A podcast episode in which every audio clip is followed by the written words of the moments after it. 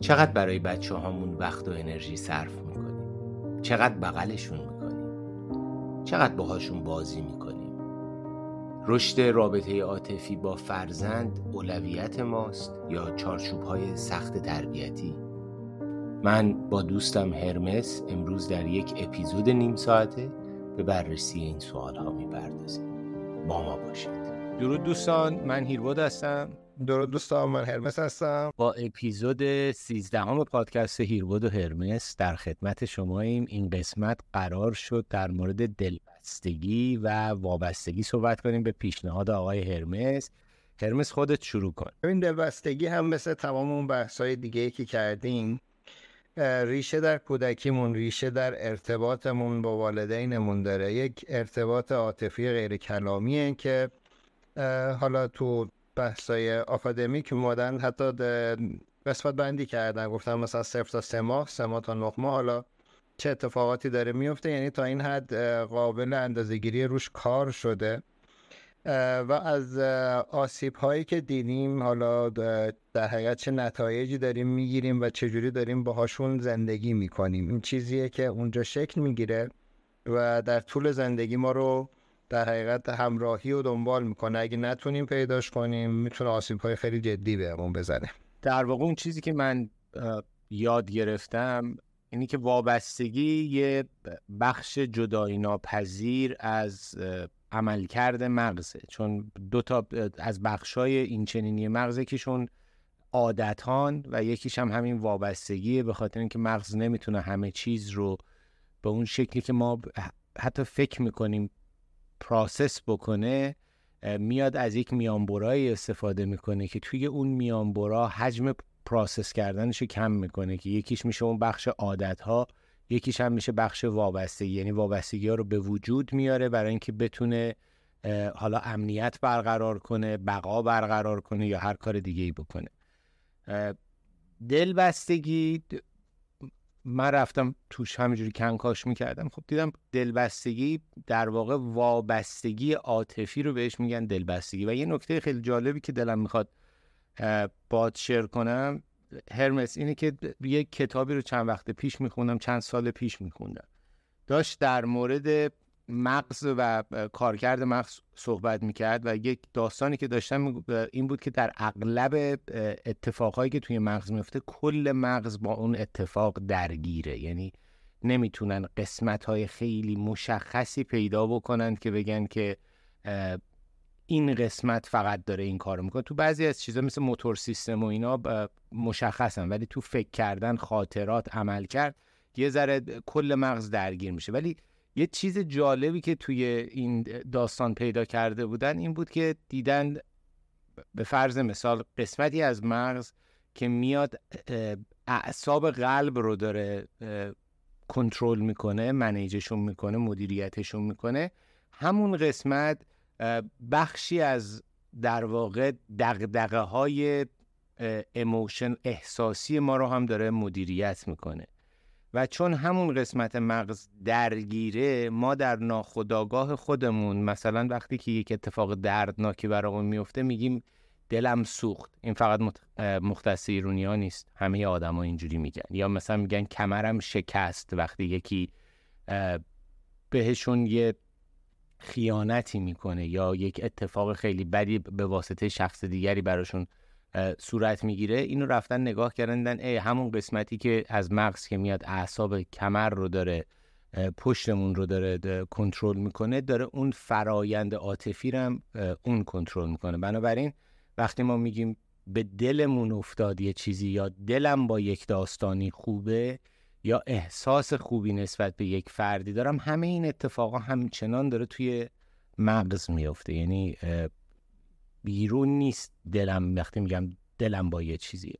چرا این موضوع رو گفتم؟ به خاطر همین کلمه دلبستگی چون ما تو زبان فارسی چون زبان استعاره زبان شعرگونه خیلی از این کلمات پرمعنای احساسی استفاده می‌کنیم که گاهن ممکنه که ما رو گیج بکنه که فکر بکنیم غیر از مغزمون یه چیزهای دیگه هم توی بدنمون یا توی وجودمون هست که اینها می‌تونن به ما توی ارتباطات کمک بکنن. در صورتی که همه این اتفاقا داره توی مغز میفته.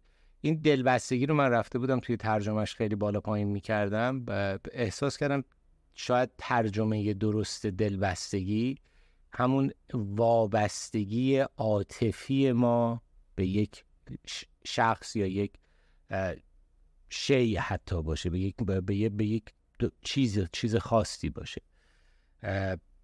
خیلی حرف زدم نه؟ آره ولی زیبا بود.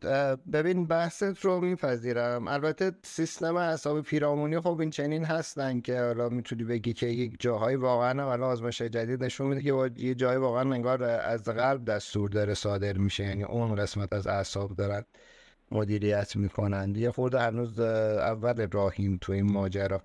ولی حالا تو تعریف بحث دلبستگی و وابستگی آره قبول دارم. ما خیلی کلمات رو وقتی میایم ترجمه می‌کنیم به فارسی دیگه اون معنی رو خیلی شاید باستاب نده. این هم شاید آره بحث قشنگیه. مثل همون کمالگرایی چون کمالگرایی هم کلمه قشنگیه ولی داره به یک در حقیقت آسیب اشاره می‌کنه. منتها اون چیزی که مد نظر هست اینه که ما نیاز داریم به دلبسته بودن نیاز داریم که امنیت بگیریم. یعنی در حقیقت حالا صحبت هم کردیم قبلا. پدر این ماجرای دلبستگی رو آقای جان بالبی می‌دونن. آقای بالبی خب از ابتدایی که شروع کرد یعنی از 1907 به دنیا میاد و بعد که شروع به کار می‌کنه با کودکان دبستانی و مهد کودک ها و اینها و روی ارتباط اینها با مادرشون کار می‌کنه و خب خیلی آزمایش ها انجام میده تا جایی که بعد از جنگ جهانی دوم که این تقریبا فکر می‌کنم اونجا 42 سالش بوده و تجربه خوبی هم روی قضیه داشته. از طرف WHO اصلا معمور میشه.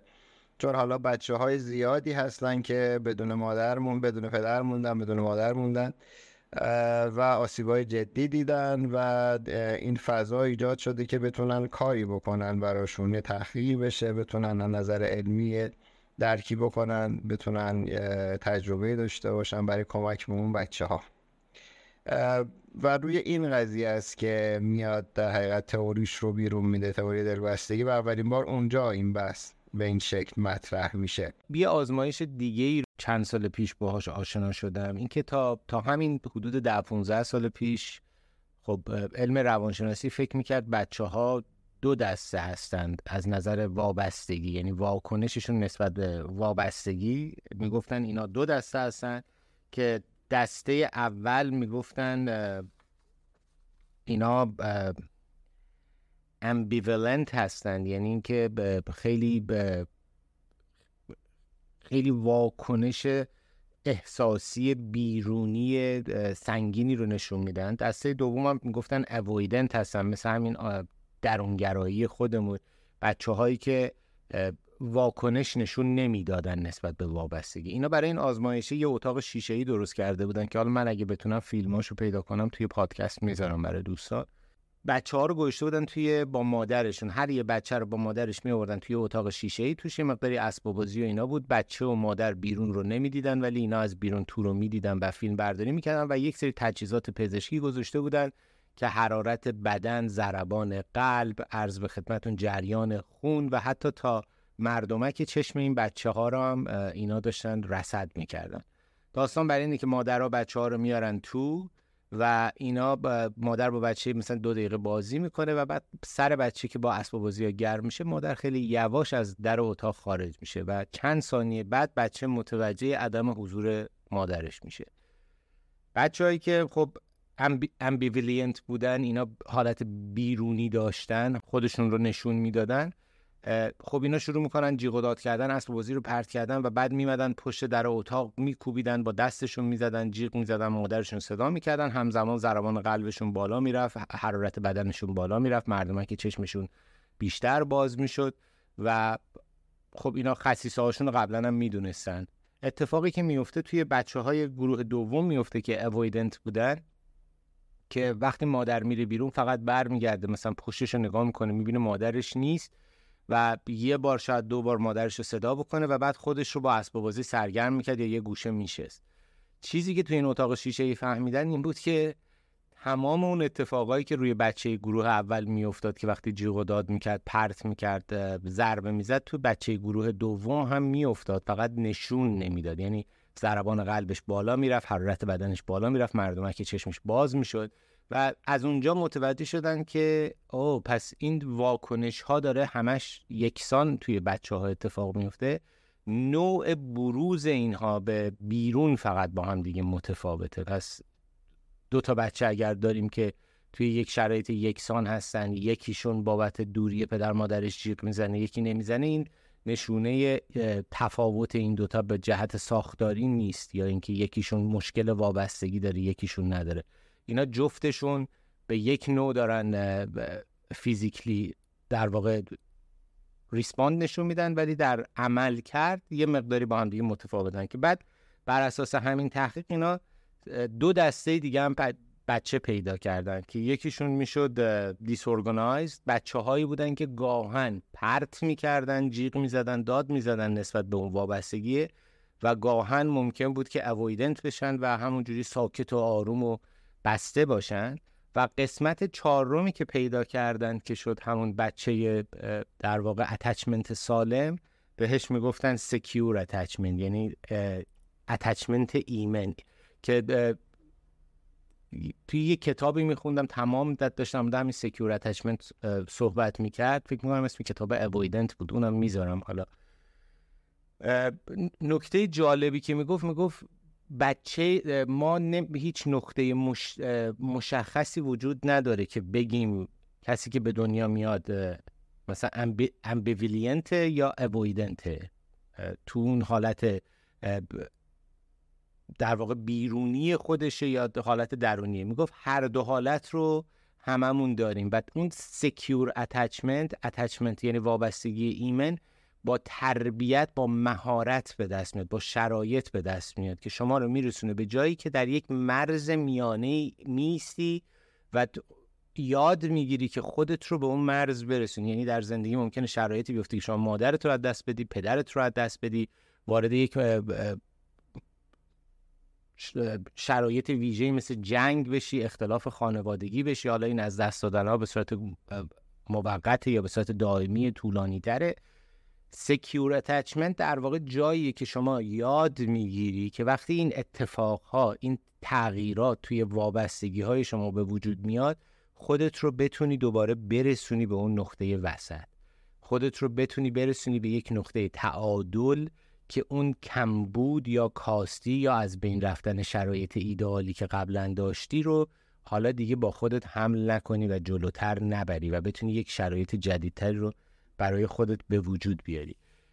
کل این کتابه به من چیزی که آموخت اینه که وابستگی در واقع یک فرایند بسیار مفیده ولی اونجایی که وابستگی ها و نتیجه وابستگی ها ما رو از زندگی روزمرهمون جدا می‌کنه می‌کنه و می‌کشه می‌بره توی یک شرایط خاص قرار میده اونجاست که ما دوچار آرزه وابستگی شدیم. حالا اگر تو می‌تونید این این مطلب رو باز کن تصحیح کن یا اگر که نکته دیگه داری بهش اضافه کن. من اول که یه خود باید مخالفت بکنم. ببین یک بحث اینه که حالا میگم این مخالفت ها ایرادی نداره چون سبک های مختلف هست و این سبک های خیلی وقتا با هم دیگه توی نقاطی اشتراکی ندارند سبک های مختلف روانشناسی. حداقل مثلا یونگیان ها معتقدن روی این کار کردن و document بیرون دادن و اینکه بچه وقتی به دنیا میاد حتما دیدی تو بچه های دوروبر ذاتا انگار با همدیگه فرق می‌کنن. یعنی بر اساس اون کهن الگوهایی که حالا یونگیان ها بهش اعتقاد دارن بچه یه روحیاتی داره و یک پکیجیه و تو می‌تونی یه سری چیزها رو ازش انتظار داشته باشی و حالا یه سری کارهایی که می‌کنه رو بر اساس اون روحیات تو می‌تونی بفهمی چرا بچه داره این کارو می‌کنه. چرا اون والدی رو یا حالا اون کسی که داره نگهداری می‌کنه ازش رو که خیلی دوست داره یوهو میاد مثلا با اسباب بازیش میکوبه تو چشم یعنی چرا اوج مثلا علاقش رو یه بچه داره اینجوری نشون میده. اینکه حالا بچه ها با هم فرق نمی‌کنن اگر منظورتو درست گرفتم از این جهت من فکر می‌کنم که چرا اتفاقا فرق می‌کنن و اتفاقا بدم نمیاد. اگر که یک فرصتی باشه ما در یک سری کارهای جانبی بتونیم رو اینها بحث کنیم. حالا کارهای کوتاهتری بیایم نتیجه تحقیقات مثلا یک سری گروه های دیگری که حالا کمتر بهشون پرداخته میشه رو اونجا بیایم عنوان کنیم اگر که موافق باشی. اون نکته که من گفتم و شاید تصحیحش بکنم. چیزی که اینا داشتن می‌گفتن واکنش درونیشون یکیه یعنی respond شون به جدایی از اون وابستگی جدایی از مادر یکیه. ولی اون شکلی که بروزش میدن هر کدوم خاصه خودشونه که فکر نمی‌کنم این منافاتی با قضیه یونگ و archetype ها یا همون کهن الگوها داشته باشه. اینو می‌تونم بپذیرم که ممکنه که هر دو یه سری واکنش هایی نشون بدن. یعنی چون ترس خشم اینا خودش یک سری با یعنی ساختار بیوشیمی ایجاد می‌کنه که بالا عرق می‌کنی. برای اینه که بتونی در حقیقت کارهایی بکنی که حالا میشه. چون ترس هم من دیدم خیلی از دوستان پای گذاشتن می‌تونی مثلا یه برنامه جدای مفصل راجع به ترس صحبت کنی. یه این که گفتی نکته دیگه هم داشت که از نظر دلبستگی بچه ها حالا تو تحقیقاتی که من بیشتر دیدم چهار دسته میشن. یه دلبستگی ایمن داریم یه ناایمن دو سوگرا داریم یه ناایمن اجتنابی داریم یه نابسامان داریم. یعنی تنها دلبستگی که حالا نمی‌خوام اصلا تو جزئیاتشون برم ولی دلبستگی که دلبستگی درست هست اینه که تو بچه رو رها می‌کنی. همون اتفاقایی که شما را اشاره کردی میفته بچه به اون استرابه ممکنه بیفته اون ترس ممکنه که دامنگیرش بشه. یک سری واکنش های بدنش داشته باشه. ولی در برگشت والدین این به حالت عادی برمیگرده. چرا؟ چون اطمینان داره. احساس امنیت بهش دادن. یعنی در حقیقت بحث دلبستگی بحث امنیته. آیه جان بالبی هم که اشاره کردم خیلی روی این قضیه آزمایش های زیادی انجام میده. از جمله یکی از معروف ترین هاش اینه که یه سری بچه میمون رو بچه میمون خیلی کوچیک رو شیرخوار رو. از مادر جدا می‌کنن توی یک قفسی. دو تا شبه مادر فلزی می‌ذارن که یکیشون شیر یعنی یک جوری تعبیه شده که یک شیشه شیری بهش وصله. ولی خب فلزیه و یه خورده خشنه یعنی آسیب می‌تونه بزنه حتی به بچه. اون یکی رو شیر نداره ولی میان یک پارچه زخیم خیلی نرمی دورش میپیچن.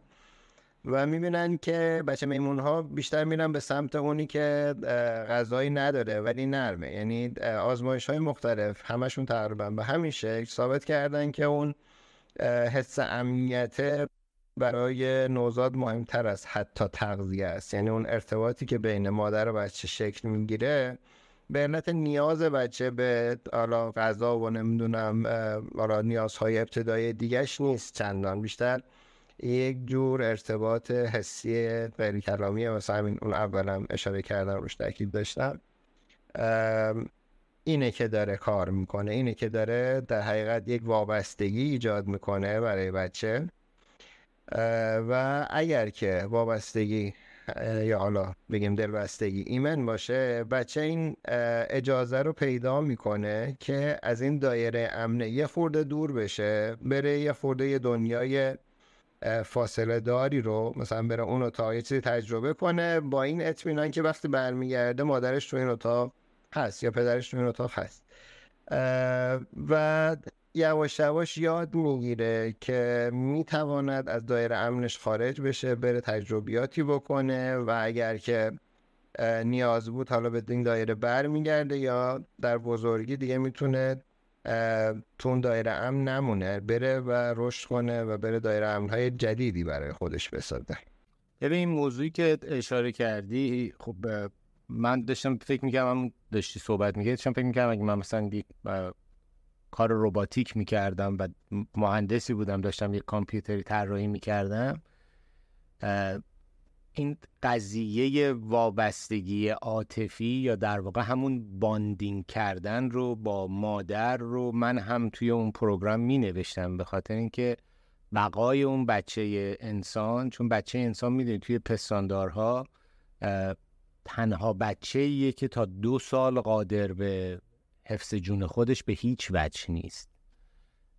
پستاندارای دیگه اسب به اون گندگی زرافه با اون داستانش وقتی که بچهش متولد میشه چند دقیقه بعدتر بچه روی پای خودش میسته و را میره. ولی بچه انسان به خاطر اینکه مغزش بزرگه و کلش بزرگه مشکل مرکز سقل داره. بنابراین وقتی که به دنیا میاد قادر به راه رفتن نیست. حالا باید یه تکامل در واقع پروسه رشدش تو بیرون شکم مادرش هم صورت بگیره تا یک سال یک سال و نیم بگذره و این بتونه اون کله و اون گندگی و سنگینی رو روی سر خودش در واقع روی گردن خودش بتونه کنترلش کنه و بتونه روی دو تا پاش بیسته.